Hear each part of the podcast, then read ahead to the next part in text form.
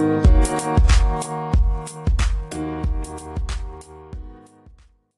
What's up my Bringleza family? Welcome back to Bringleza and in this video we're going to be talking about 7 must use useful English expressions that you will certainly hear if you speak English with people. The first one is you'd be surprised. Maybe someone says food in Japan is not that good and I say Psh, you'd be surprised. It means saresti sorpreso. Maybe what you think is not true. You would be surprised. Next common expression is figure it out. In Italian, probably risolvilo, or find out the answer, solve the problem, figure it out. I don't know. Figure something out means risolvere, to solve. So figure it out, risolvilo. The third expression, you should use this if someone is scared or worried, you could say, don't even worry about it. Don't even worry about it. It's a kind of cooler, more natural way to say, don't worry. Don't even worry about it. If someone makes a small mistake, I could say,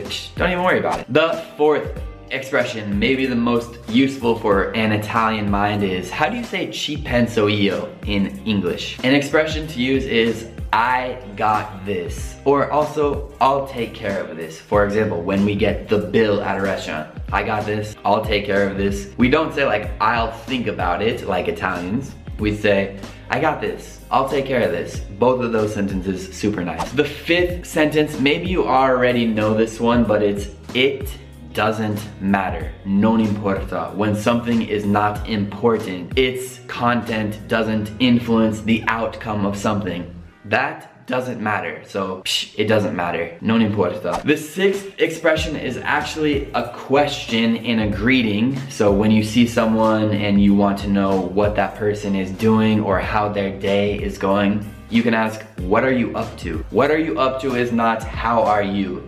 It's not how's your day, it's what are you doing now? Cosa combini, what are you up to? What's going on? What's happening? What are you doing? What are you up to? Or if you really want to take it to a native pronunciation level, you could say, what you up to?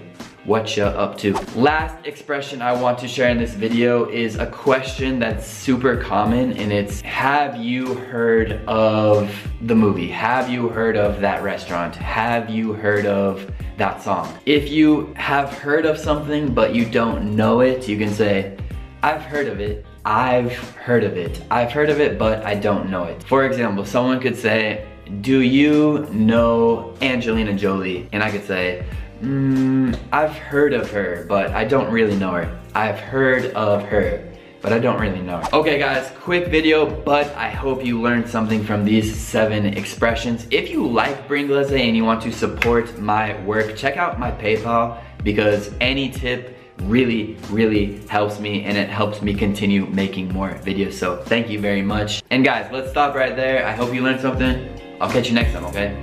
Peace.